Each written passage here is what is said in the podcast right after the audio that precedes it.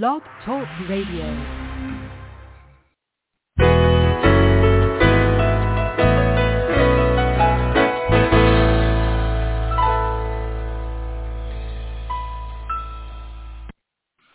Good morning, everyone. This is Johnny Tan, author of From My Mama's Kitchen, Food for the Soul, Recipes for Living. Welcome to From My Mama's Kitchen Talk radio show. My guest for this morning is Joanne DiMaggio. Joanne is an internationally recognized researcher, teacher, author, and past life therapist. She has published six books and hundreds of magazine articles for both mainstream and esoteric audiences. In 1987, Joanne began devoting all her time to her esoteric studies, specializing in past life exploration, research, and therapy. She eventually combined her passion for soul writing with her knowledge of reincarnation. Today, Joanne is a respected expert in both fields.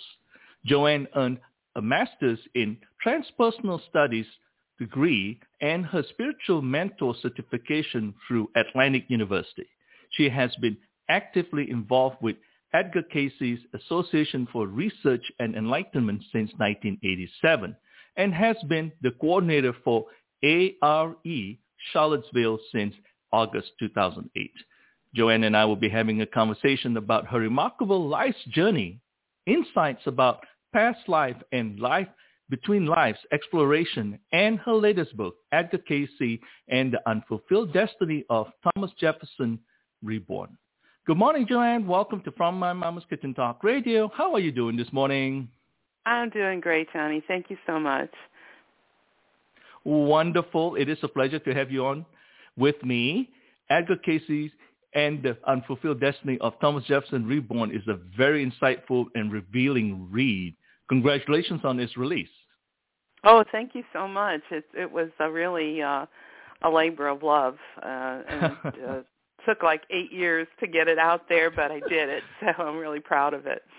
Fantastic. Let us start by getting to know you a little better. Please give us a quick walkthrough of your life from childhood to how you uh, how your interest in esoteric studies and past life exploration come about.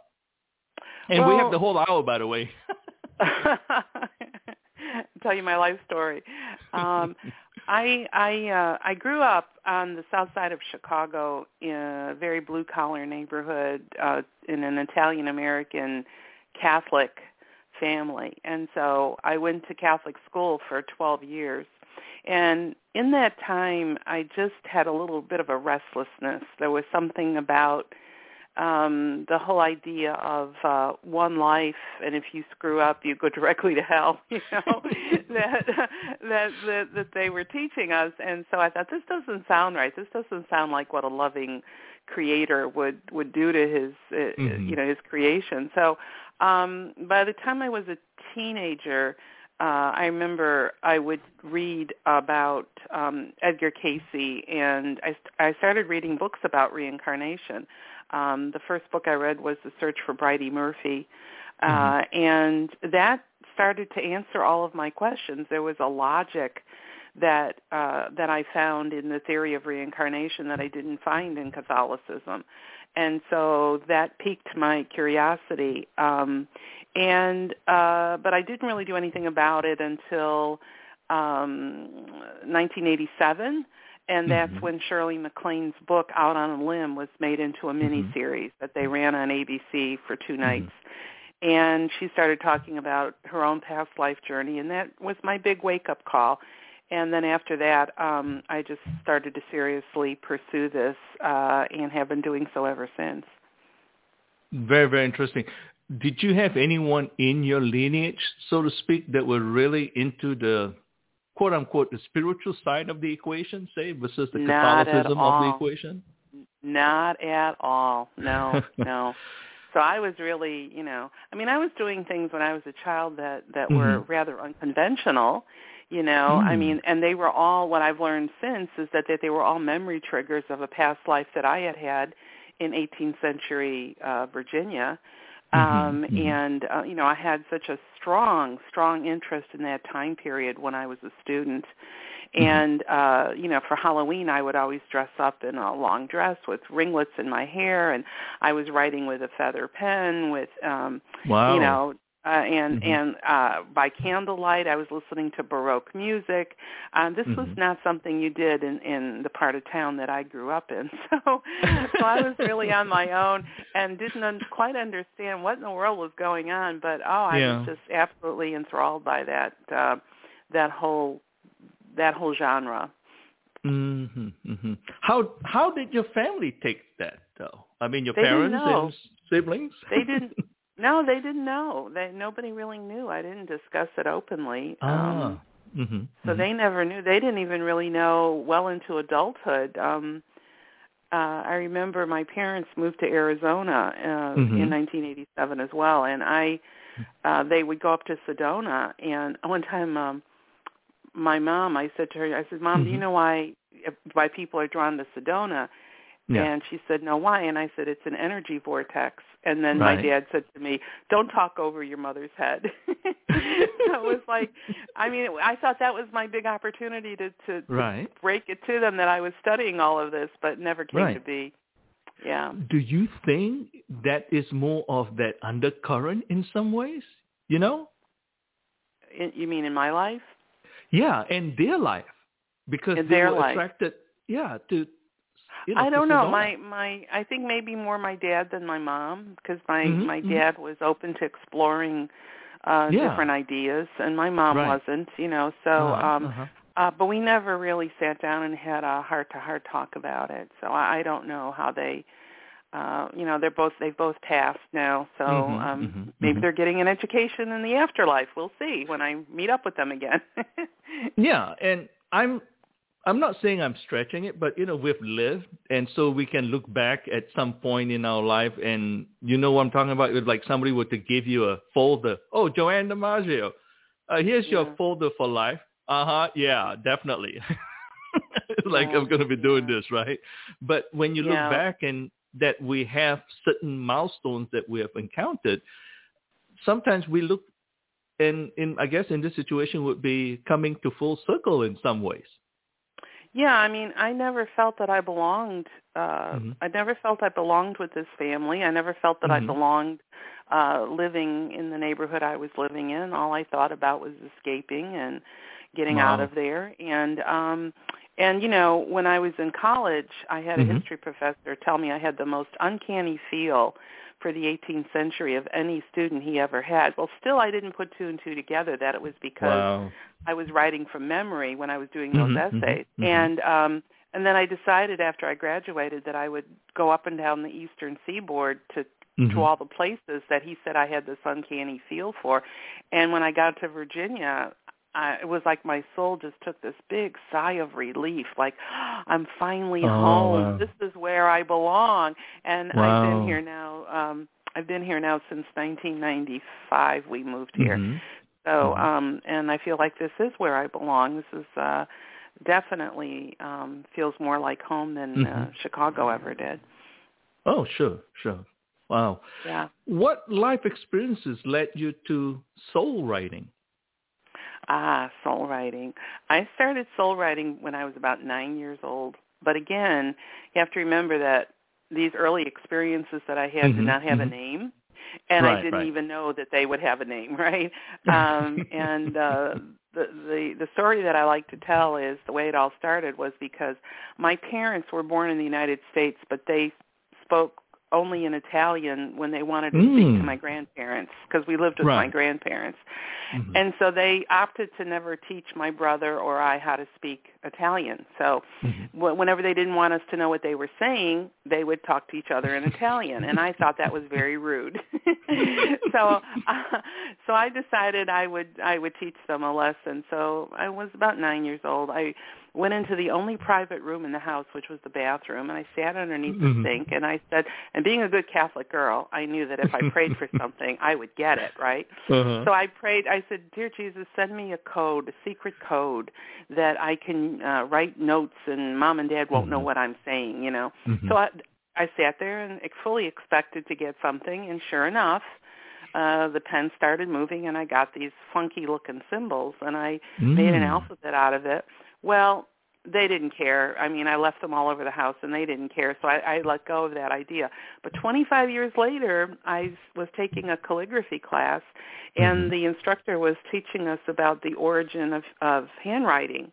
Mhm. And she pulled down this chart, and lo and behold, it was my alphabet, and the the one that I had gotten when I was Right. nine years old. And I'm like, wait a minute, how does she know what my alphabet, is, my secret code is? And turned out it was the Phoenician alphabet oh, from like wow. 1000 or something BC. Yeah. So Yeah. either I either I was writing that from memory, having lived then, or Right. I was just kind of tapping into like a universal consciousness and bringing that in. So that was my first um, experience with soul writing. So basically, soul writing is a written form of meditation. So if you think of Ah. prayer as you talking to God and meditation Mhm. as God talking to you, this is you taking notes. Mm-hmm. So I have uh, since uh, perfected it, and uh, actually Edgar Cayce um, talked a lot about it. He called it inspirational writing. Uh, Mhm. and so it's just writing in an altered state of consciousness. Mhm. So it's like a, I call it my 24-7 phone home card. You could talk to spirit anytime. so it's been a really important aspect of my work, um, Mhm. as as important as the past life work. Very, very interesting. Very interesting. Who were the major influences in your early spiritual journey? I would say um, the biggest influencer would have been Dick Sutphin, um, and he was out in um, Scottsdale, Arizona, and then he was in Malibu. He was in Malibu and Scottsdale both. He had a huge uh, influence on me. He wrote many, many books. He did a lot of um, subliminal uh, hypnosis tapes that I Mhm. listened to. So I was really involved with with him at uh, at a pretty young age.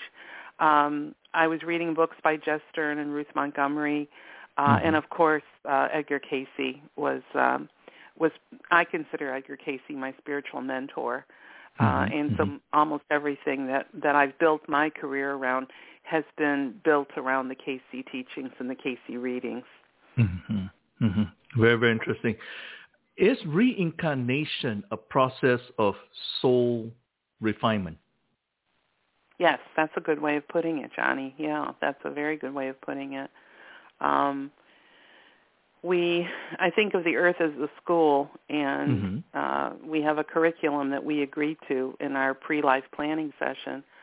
Mhm. Uh, you know, I want to come and I want to experience what it's like. Um, you know, uh, you might want to work on love or forgiveness Mhm, or mhm. gr- maybe greed or or a health challenge or something like that, uh, responsibility, whatever the issue is, abandonment maybe.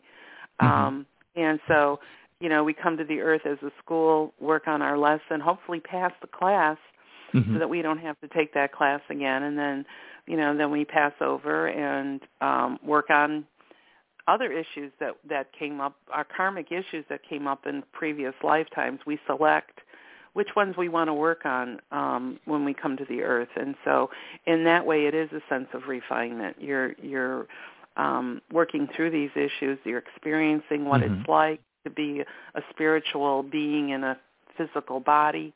Mhm. and um and then uh your soul's growing with each subsequent lifetime Very interesting. Very, very interesting. In your journey, how did mastering your transpersonal journey itself contribute to who you are today?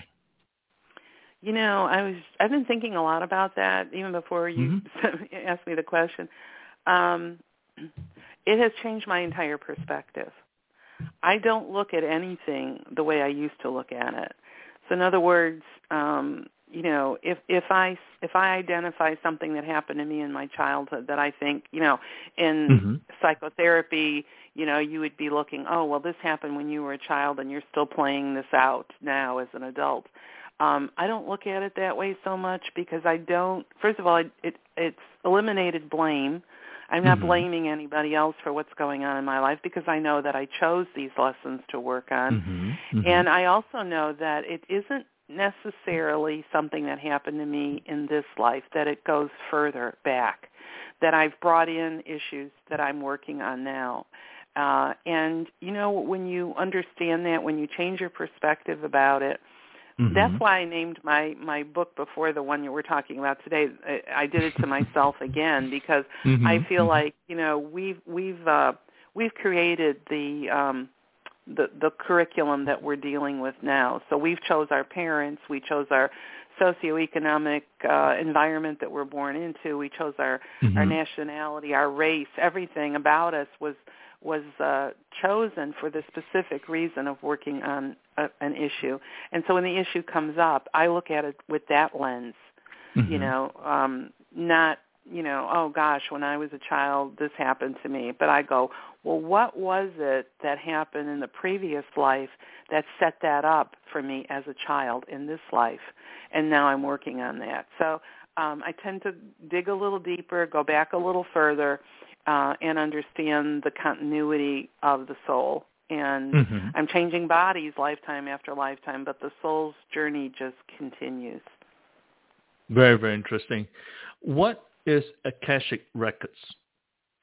The Akashic Records, if you think of like the universe's supercomputer, uh, every thought, word, deed is recorded in the Mhm. Akashic Records. So it's like this big library in the sky.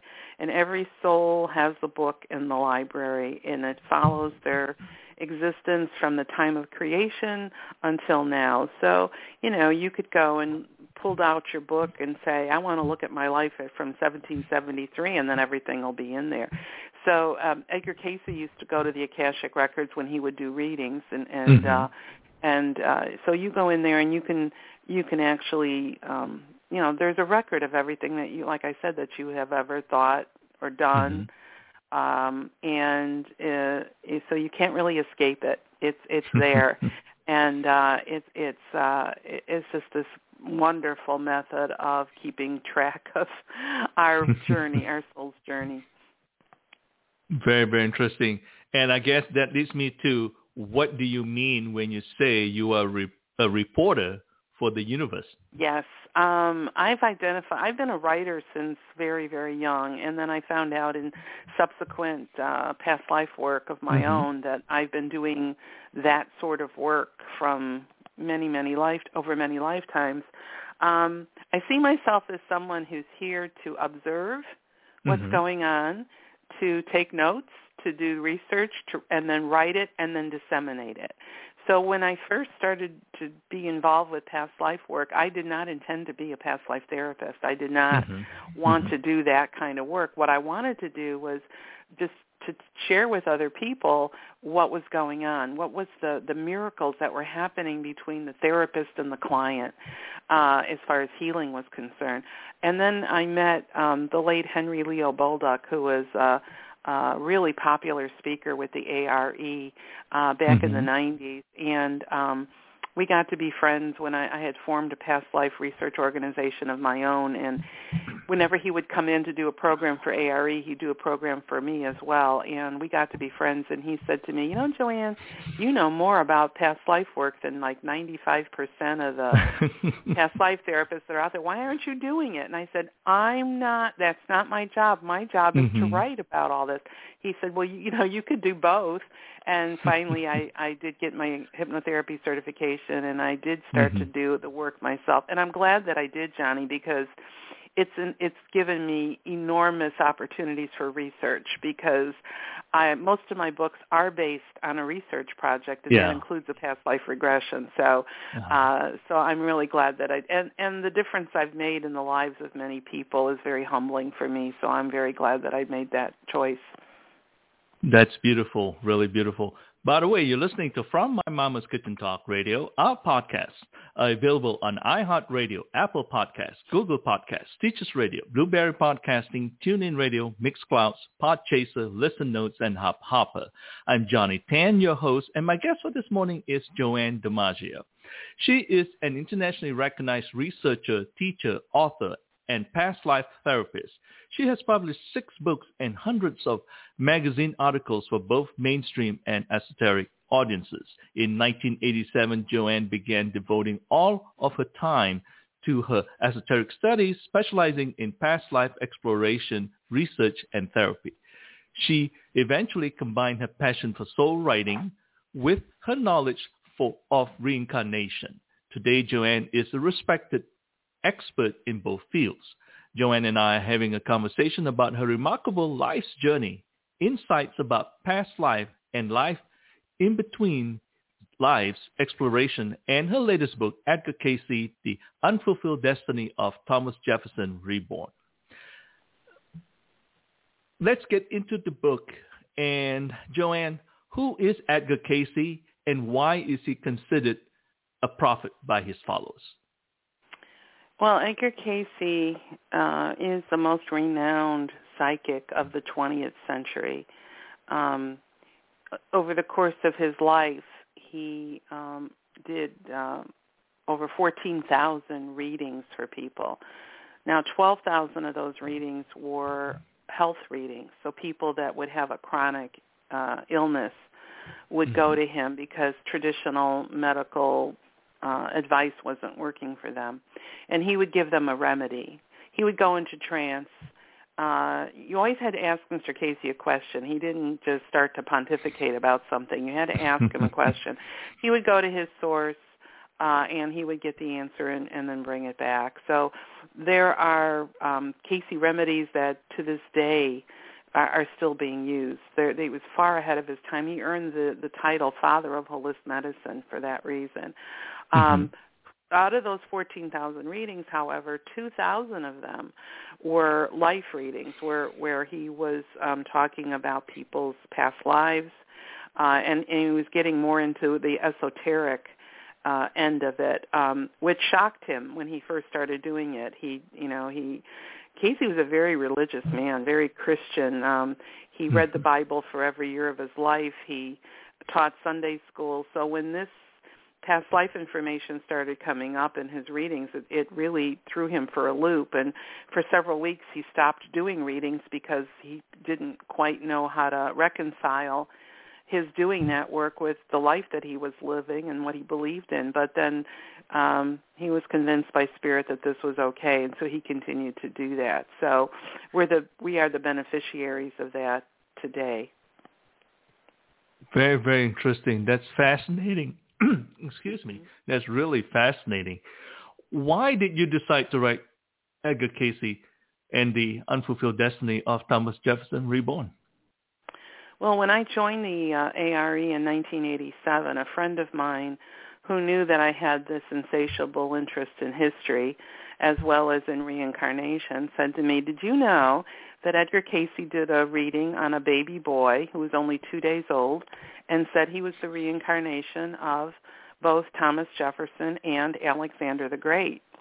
And I thought, whoa. So the reporter in the universe, of the universe kind of kicked in, and I thought, what a great mm-hmm. story, right? I thought, yeah. I wonder, I wonder what became of him. I wonder what was that like growing up, having been told that when you're two days old. And so um, at that point, I, I was just fascinated by the story, just for the sake of it being a story. Mm-hmm uh, and I um, I really decided that I wanted to to talk to this person. Um, I I had a really difficult time connecting with him. I had all kinds of roadblocks thrown up in my in my way uh, where I wasn't able to to meet find him even, and um, and so it really wasn't until I met him in 1996 and um and so that and actually he had moved to Charlottesville, Virginia, which is where I live, and uh, which is also where Thomas Jefferson lived.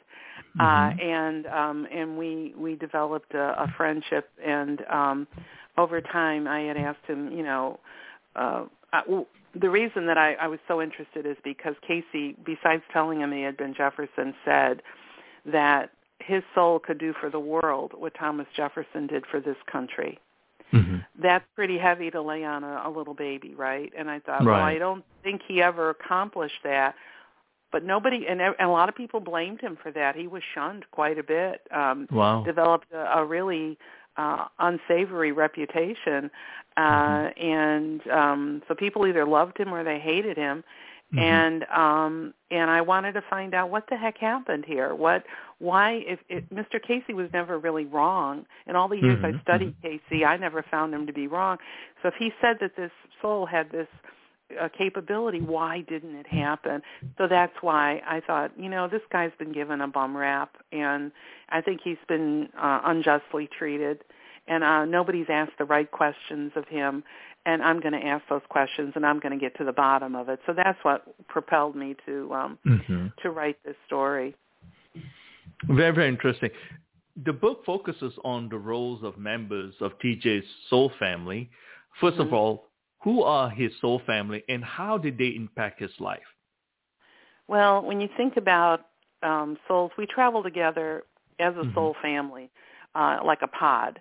So mm-hmm. uh, from lifetime to lifetime to lifetime. So the people in your soul group know you on a very intimate level. For TJ, um, Edgar Cayce was in his soul family. His Aunt Gladys Davis was in his soul family. His parents, obviously, the people that were closest to him uh, in that life um, were all members of his soul family, and they all had agreed to come in with, uh, you know, with him uh, mm-hmm. to help him work on his um, his karma, his karmic mm-hmm. issues. Mm-hmm. That's interesting though, because the soul family is not the, I guess, immediate uh, physical family that you have right now.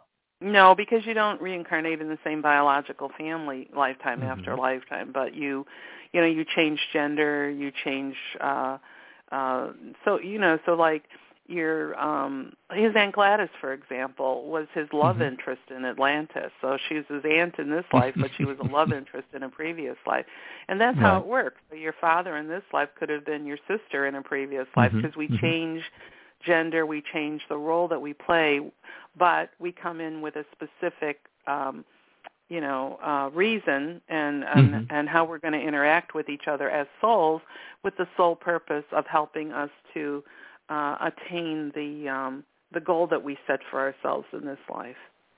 Sure, that's extremely understandable because his aunt Davis, like there is that unconditional love bonding. Oh yeah. Mm-hmm. Now that you said yeah. that, you know, they were, uh, you know, uh, have a different kind of relationship back then. so you do want right. someone that really truly got your back, I guess.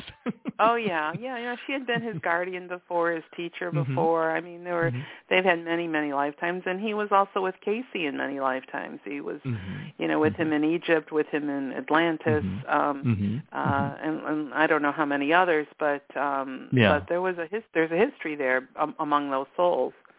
Right, right. How did TJ end up living with Edgar Cayce? Well, TJ, the way TJ tells the story, when he mm-hmm. was his soul was still in spirit, he knew he wanted to be with Cayce in, in, in on the earth. But by the time mm-hmm. he looked in on him, Mr. Cayce was already too old to have any more children, so he couldn't come in that way. Then he mm-hmm. thought, well, I'll come in through my aunt Gladys. Gladys Davis was Cayce's secretary, and mm-hmm. um and lived on and off with the Cayces, and so TJ thought, well, I'll get to Mr. Cayce through my aunt Gladys. Well, Gladys wasn't married and she wasn't having any children. So then TJ Soul thought, okay, plan plan C. um, I will come in through Gladys's brother Boyd and his wife Berlin. And Boyd and Berlin Davis uh, were alcoholics and were gamblers. And TJ TJ knew that they would not. The last thing they wanted was a baby, and mm-hmm. that he he he surmised if I come in through them, they'll you know Gladys will take me, and then Gladys will bring me to Edgar Cayce and that's exactly what happened.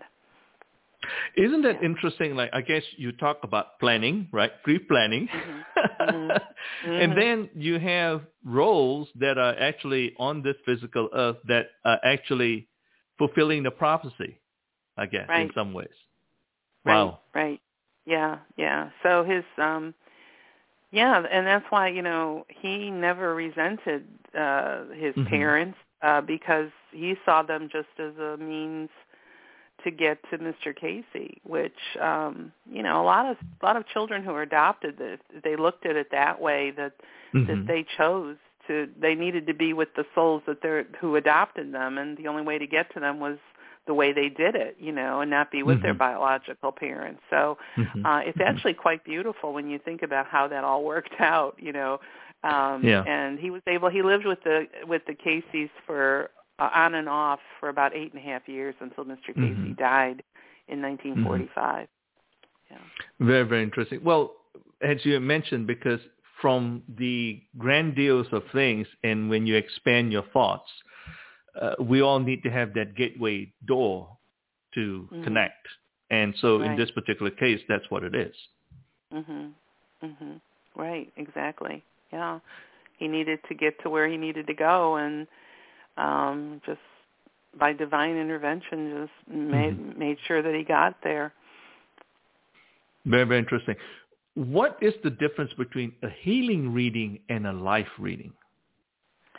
Well, as I mentioned, Mr. Cayce did a total of over 14,000 readings, and Yeah. 12,000 readings were health readings, and those readings were for people suffering from a chronic disease. So he would come up with a what um, I know you like the word recipe, Johnny. So he came up with a recipe for for healing, and um, many times, you know, he would say, you know, he talked a lot about Glyco-Thymoline, uh, the Mhm. castor oil packs, uh, Mhm. and other remedies that that he talked about. And like I said, those remedies are still available today. So Mhm. if you wanted to, if you're an ARE member, by the way, um, Mhm. you can go to edgarcayce.org and there's a member section, and you go in the member section, and then the readings are available uh, to you. All you have to do is type in a keyword. So if you're dealing with you know, um, if you're dealing with cancer or high Mhm. blood pressure or any other any remedy, any illness, you could Mhm. type that in, and then all the all the readings that came up about that issue well, would pop up, and you'd be able to read. And there's many, many, many books uh, on the Cayce Health uh, reading. So um, that's probably um, uh, unto itself one of the biggest uh, forms of, of information that we have on how to on using these natural remedies to counter whatever illness we're dealing with. The life Mhm. readings then of course were the ones that were dealing with the um more esoteric issues Mhm. and that's Mhm. where, you know, he would talk about um past lives, um soulmates, um uh you know, even about other planets and um you know, um, help people to understand why things were the way they were in their lives. So, um, you know, for instance, if he, he said to somebody, well, the reason you're overweight in this life is because you used to make fun of people that were obese in a previous life. So now you're dealing with it. You know, so there Mhm. there's Mhm. there's quite a bit of of, of those kinds of uh, karmic cause and effect Mhm. uh, readings that that are in the in the um, in the life readings. Hmm. Very, very interesting. So the relationship that Edgar Cayce had with TJ, Mhm. that sort of really opened the window for you to look at Edgar Cayce's life. And of course, Yeah. TJ's obviously. How would you Yeah. categorize their relationship and if you can give us some details, you know, some of the favorite memories and it, as you do the research both as well as getting information from TJ himself. they had what I could only describe as a love relationship. It was Mhm. um it was more than a parent and a child. It it, it Mhm. transcended that. Um Mr. Cayce absolutely adored TJ. Mhm. Um he even named him because um when TJ was born, he was near death because he had Mhm. said he'd been sloshing around a womb that was full of alcohol for 9 months and he came out looking like a piece of dried wood and the doctor only gave him 3 days to live and Cayce Mhm. told Gladys, "No, bring him to me." And Mhm. Gladys brought him to him and he said he told her what to do and saved his life. That's one of many times he saved his life. And um they as soon as TJ was old enough, Mr. Cayce would take him out on the pier. I think he was about two, Mm-hmm. and they would go out on they had a lake in the back of the house and there was a pier that they would go out on and they would fish together. And as they're sitting there fishing mr cayce is teaching tj about reincarnation about the creation story how to read auras about fairies about levitation. He just was pouring all of this information Mm-hmm. in the vessel of that little boy because he saw so much potential in him. And he wanted to do as much as he could to share this wisdom with this child so that this child could go out and and share that as he got older. Um cayce gave um tj that life reading when tj was two days old. He promised a second life reading um when TJ was 13 but of course he didn't get that because he Mhm. uh, T, uh Cayce died when TJ was only uh eight and a half but the stories of them out on the pier are really endearing and he's Mhm. got some other stories which I found fascinating he used to complain to to Mr. Cayce that he didn't have anybody to play with and Mhm. uh, Mr. Cayce said well you're with me for now I'll take care of it and one day TJ said he's out on the pier and he hears violin playing and he Mhm. turns around and here's this little girl and Mr. Cayce said that's Stefanella you can play with her and so they Mhm. became friends and they played but TJ said she was very strange when she would get into playing the her violin he says you could almost put your hand through her and he didn't realize that she wasn't a real playmate.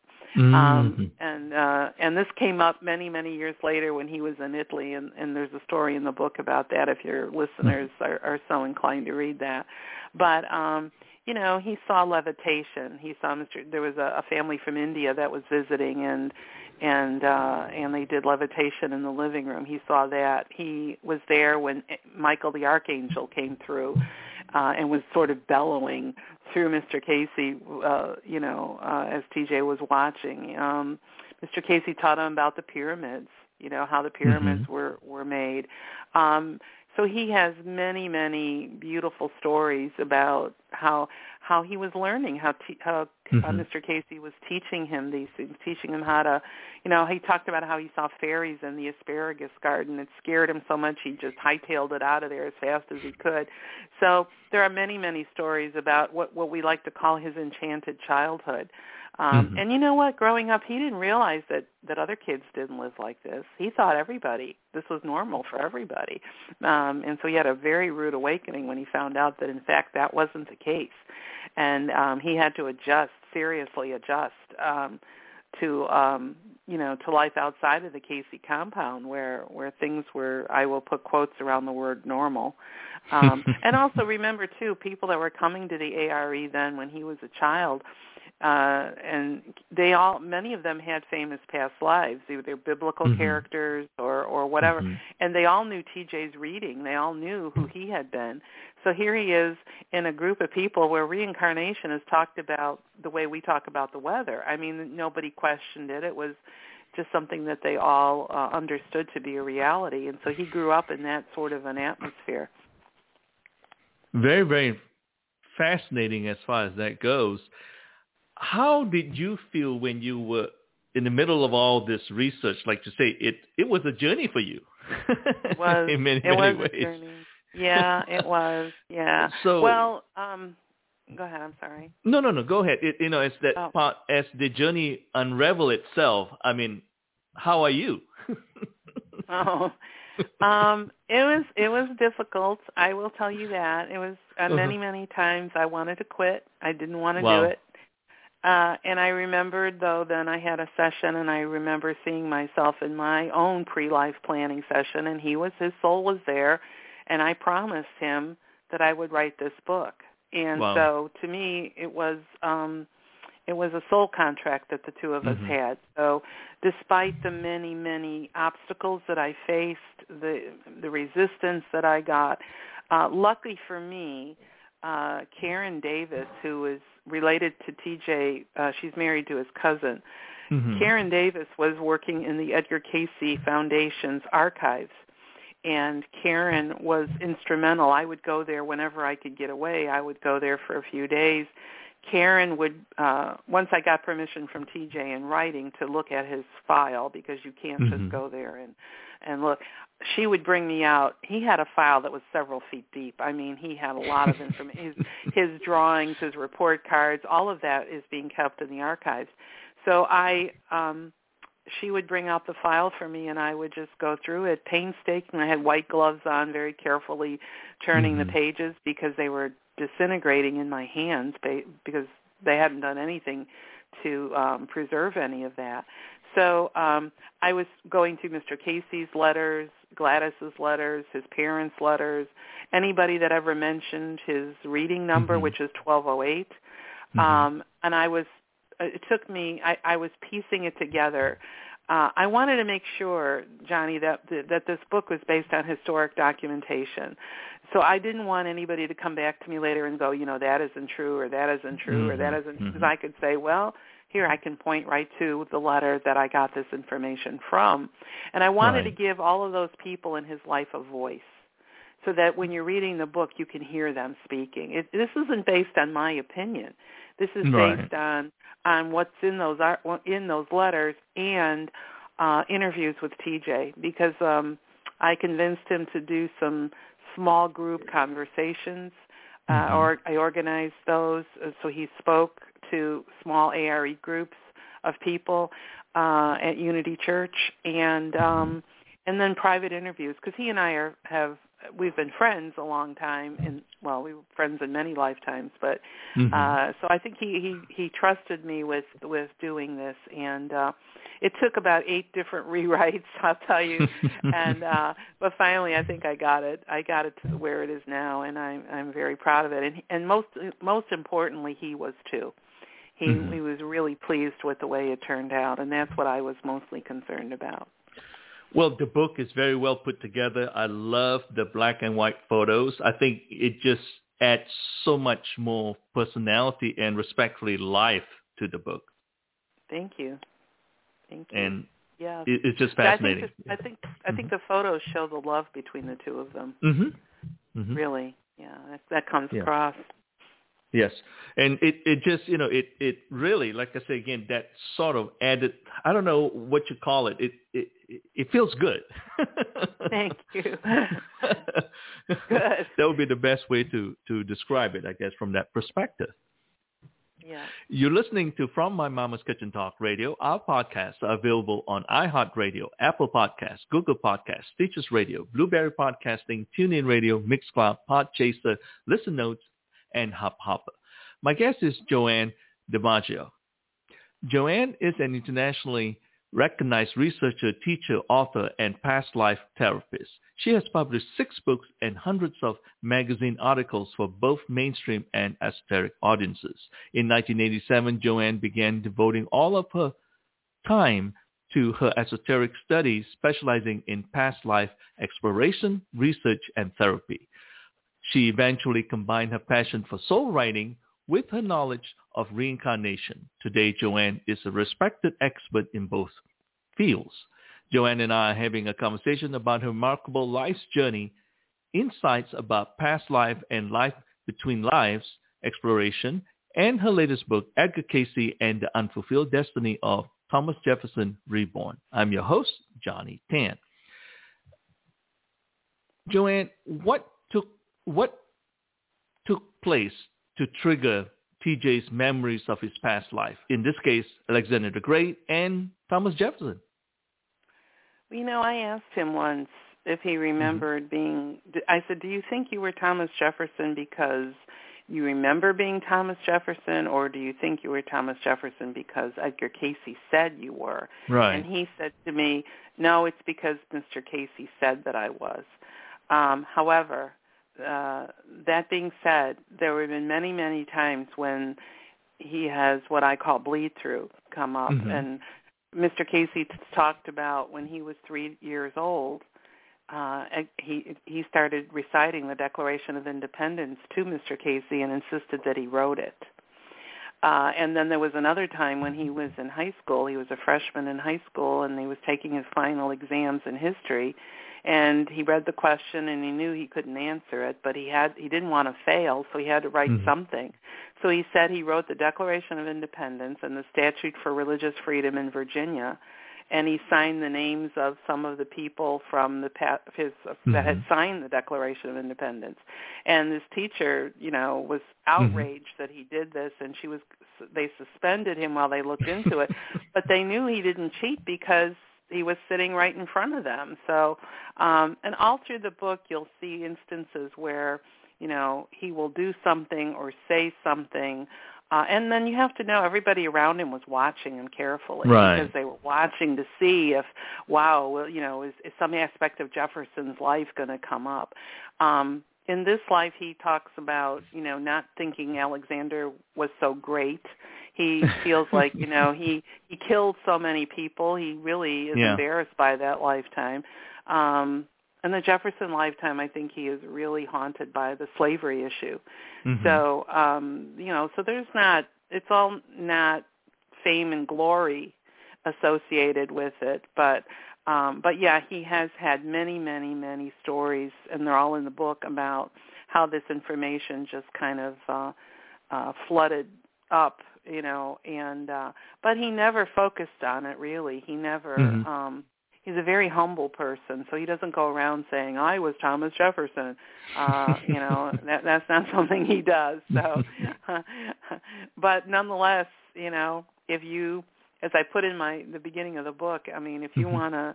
If I could have dinner with anybody uh, for mm-hmm. conversation's sake, it would be him because he's just absolutely mm-hmm. fascinating. Very, very interesting. How did Edgar Cayce's death impacted TJ's life? Oh, that was like the beginning of the end, really. Um mm-hmm. First of all, um everything everything just was in a state of total chaos when Cayce died. Uh TJ's Aunt Gladys was spending all of her time trying to save the readings and keep the ARE running. Mm-hmm. Um mm-hmm. and so she couldn't really watch him anymore. Um Mrs. Cayce was also ill. She died, you know, within a year of Mr. Cayce, I believe and um his parents still didn't want him. His father hadn't seen mm-hmm. him in years. Uh and his mother was uh you know still not capable of being a mother to him and so he got thrown from pillar to post basically you know uh mm-hmm. they'd send him to his grandmother in ohio or they'd send him to an aunt or an uncle they put him on a bus and, and he's only eight and a half years old um at that point you know, I think his his teachings stopped. Nobody took him under their wing to continue um, preparing him for the work ahead. Uh, mm-hmm. I have a story in the book about how Cayce had desperately wanted him to go to a school in New Hampshire, uh, the high mowing school, um, right. and uh, and his mother decided at the last minute to to not send him. That was a pivotal moment in his life. He had a lot of crossroads, but when Cayce died, that was pretty much it. Um his, his life going forward after that was um nowhere near what the the trajectory that Mr. Cayce had had hoped for this this little boy and um mm-hmm. you know and he was he was too young to make decisions for himself he was only eight right. and a half so um, right. So he was really at the mercy of the adults around him, and and they weren't able to uh, spend any time with him. So later on in life, he became more like the, a hippie, you know, and then a mm-hmm. recluse mm-hmm. and a vagabond. So mm-hmm. uh, and that started to contribute to his reputation. Um, mm-hmm. You know uh, that he just wasn't at all what Mr. Cayce had had said that he was going to be. But I really think it wasn't necessarily his fault because he was too young to be able to decide about his mm-hmm. education mm-hmm. or anything like that. So yeah, his life um like he said his life went from applause to yawn mm-hmm. after that mm-hmm. and uh mm-hmm. he was really lost. He was a totally lost little little boy after Cayce died. On the flip side, do you think that in all actuality it is by design in some ways? Because uh, maybe, you know, when you look at such strong characters like uh, the Bleed-Throughs, you know, the the mm-hmm. Thomas Jefferson, Alexander Great, and a few other people. Uh, for lack of a better term, you know, uh, today's lingo, you know, a little stiff. And then now in this life, it's uh, okay. You're all that. Maybe you need to uh, chill out.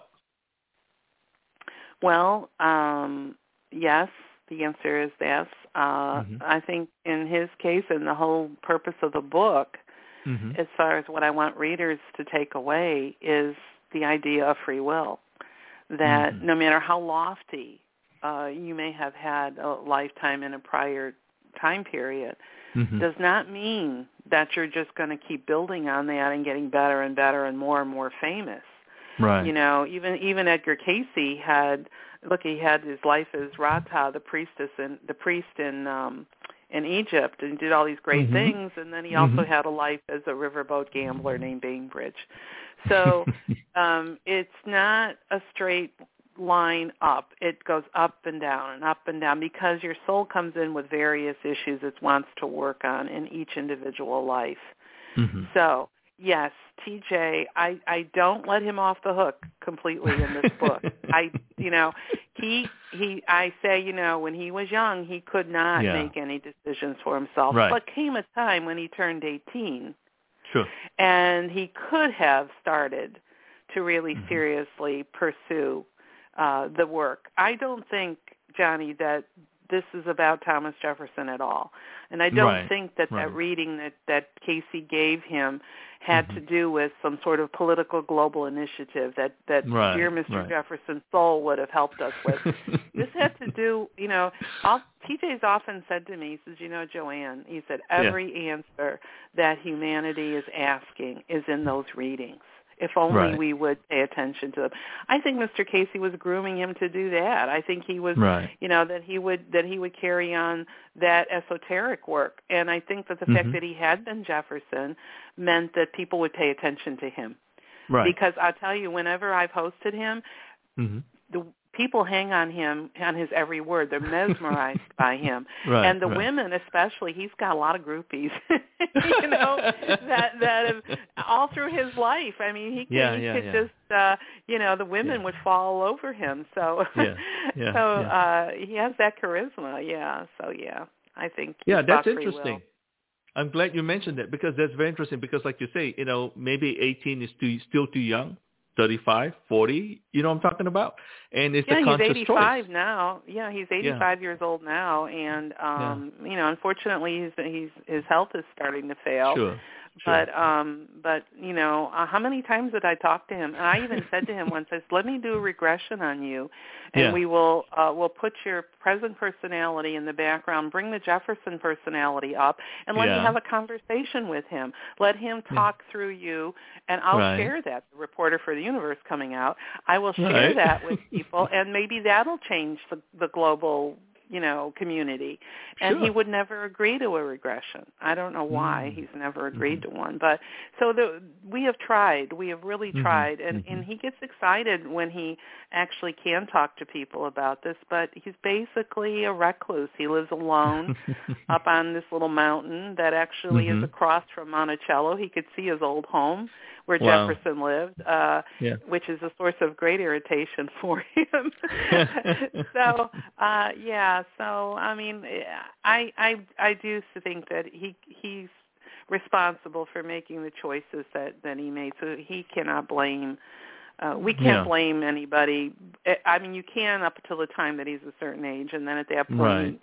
you know, he's a big boy. He could have um, he could have made other choices, but I think he was so beaten down by then, and so without hope that I don't think he was able to really Sure. pull himself together, you know, to do uh, the great work that Cayce said he could do. Right.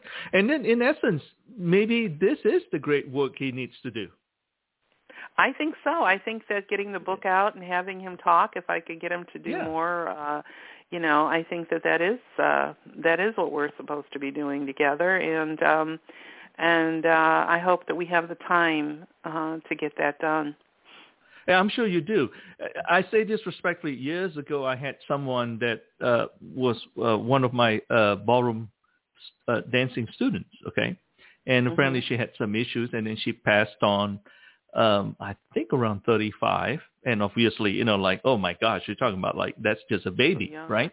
Yeah, yeah. But uh, for something, for whatever reason that came to my mind was the fact that, you know, I tell people, I said, uh, it's kind of like, uh, oh, I know what it is. It, what triggers me to say that was because at her eulogy, people were sharing fascinating things that she was done. She had done at a very young age, based Mm-hmm. on her, uh, uh, you know, her uh, her illness and whatnot and so forth. It was fascinating. Nobody knew about that.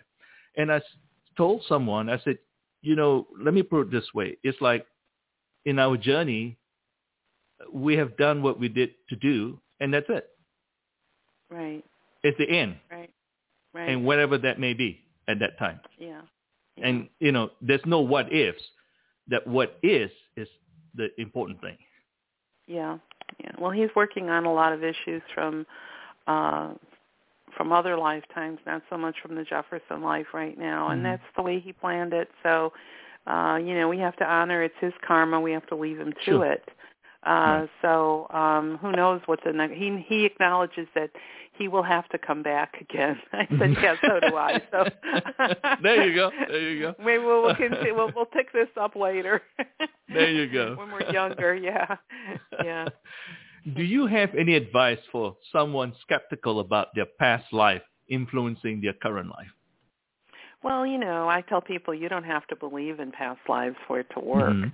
Um, you know, there's uh uh one of the things about past life work is uh it gets to the origin of the issue. So if you've got something going on, a behavior pattern, uh or maybe some sort of a, a parallel or a, um things that are happening that that you can't explain why your Mhm. life is the way it is, look into past life work because the beautiful part about it is that it usually only takes one session because it goes Mhm. right to the root of the issue, to the origin. This is where it actually started. And if you Mhm. could get there and heal that and, and have a different perspective about it, it'll impact your life going forward today. Mhm. So it's very, very powerful. It's not like psychotherapy where you go week after week after week and you're Right. talking about something over and over again. This is just, you know, get to the origin, see what started it all, heal it, and move on. Uh, Mhm. and so, um, so it's very powerful. And I get a lot of skeptics that come to me for regressions. They're not sure going Mhm. into it. They'll say, "Well, I want to do this because I've always been curious about it," and they're always Mhm. shocked at the lifetime that comes up for them. And uh, but it makes perfect sense. It's very logical, and it answers Mhm. a lot of questions for them, and it provides healing on a really deep level that they wouldn't get Mhm. uh, with any other modality. Very interesting. What would you like for the readers to gain from reading Edgar Cayce, The Unfulfilled Destiny of Thomas Jefferson Reborn? I would like them to just understand about the the role of free will that we you know we create our own realities. We mapped out the way our lives are going to be and understanding that enables you then to make some adjustments if you choose to uh and that we're all part of each other's lives. I mean we're all connected one to the other and um and that we're never alone. We're we're part Mhm. of a you know a, a chain of of uh of souls Mhm. and um, and there's help available at any given time. Uh, you just have to ask for it. Very interesting. Where can someone go to buy your books, get more information about you and your services, and keep up with the latest happenings? Um, well, my books are all on Amazon, so you can go there uh, and see those and buy those. And um, I have a website. It's joannedimaggio.com. It's J-O-A-N-N-E-D-I-M-A-G-G-I-O dot com. And on my website, I have uh, uh, a place where you can read about the different kinds of past life regressions I do. I do four different kinds. I also teach soul writing. Uh, and you can, if you're interested, you could book a session right with me right online. I also have a blog and some case studies uh, that are on there, and there's a even a quiz that you can take to find out which past life regression would be right for you. And then I have all my books on on uh, on that uh, website as well. So um, I think it's pretty comprehensive, and just about anything you're looking for is there. Fantastic. What is next for you? Um, you know, I've been thinking about what to do next. There's been a resurgence of interest in soul writing, Mhm. and um, the opportunity now to mainstream it and bring it into colleges to teach uh, like future social workers how to apply Mhm. that to their clientele. So I'm, I've been thinking about doing something about soul writing and healing, um, but I've also been toying with the idea of doing a book about the Beatles and spirituality. Because Mm-hmm. uh, I was a Beatles fan back in the day. Uh, not only a fan, I was actually president of the fan club. Uh, and uh, yeah, and and then the other one I was doing was why, like I was going to call it "Why Are There So Many Cleopatras?" because I was going to do a almost an Uh-huh. anthology of the top questions that people ask about reincarnation. So I've got a lot Uh-huh. of things that are kind of swirling over my head, and and uh, Uh-huh. we'll see which one comes in for a landing.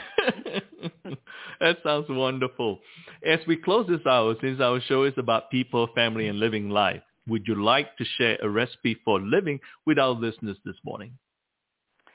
Oh, I would just say what I've said before about that that there's purpose in everything that happens. Nothing is random, and that um, all of your answers lie within. You just have to Mhm. go in and ask the right questions, and Spirit will always be there for you to provide answers. You're not alone. Beautiful. That's fantastic. Joanne, thank you for the good recipe for living and for spending this hour with me on From My Mama's Kitchen Talk Radio. To all our listeners, please join me in two weeks, Tuesday morning, June 1st. My guest will be Sherry Gideons. She is the High Vibe Nation founder and host of High Vibe Thought Leader Radio and Live Show. Her best-selling book, Mastering Ultimate Thinking, Steps for Transforming to a Powerful Life, provides a step-by-step formula to seize our peaceful, private moments to enrich and energize ourselves and create the life we're born to live. Sherry and I will be having a conversation about her remarkable life's journey and her passion in helping people transform their way of thinking about their body image, health, and the pursuit of happiness. For additional information about this show and future shows, please go to from my mama's kitchen talk radio.com. Thank you for listening and have a blessed week. Joanne, it has been a true pleasure. Thank you again and have a very blessed day. Thank you. You too, Johnny. I, I enjoyed it. Bye bye. Thank you. Bye-bye.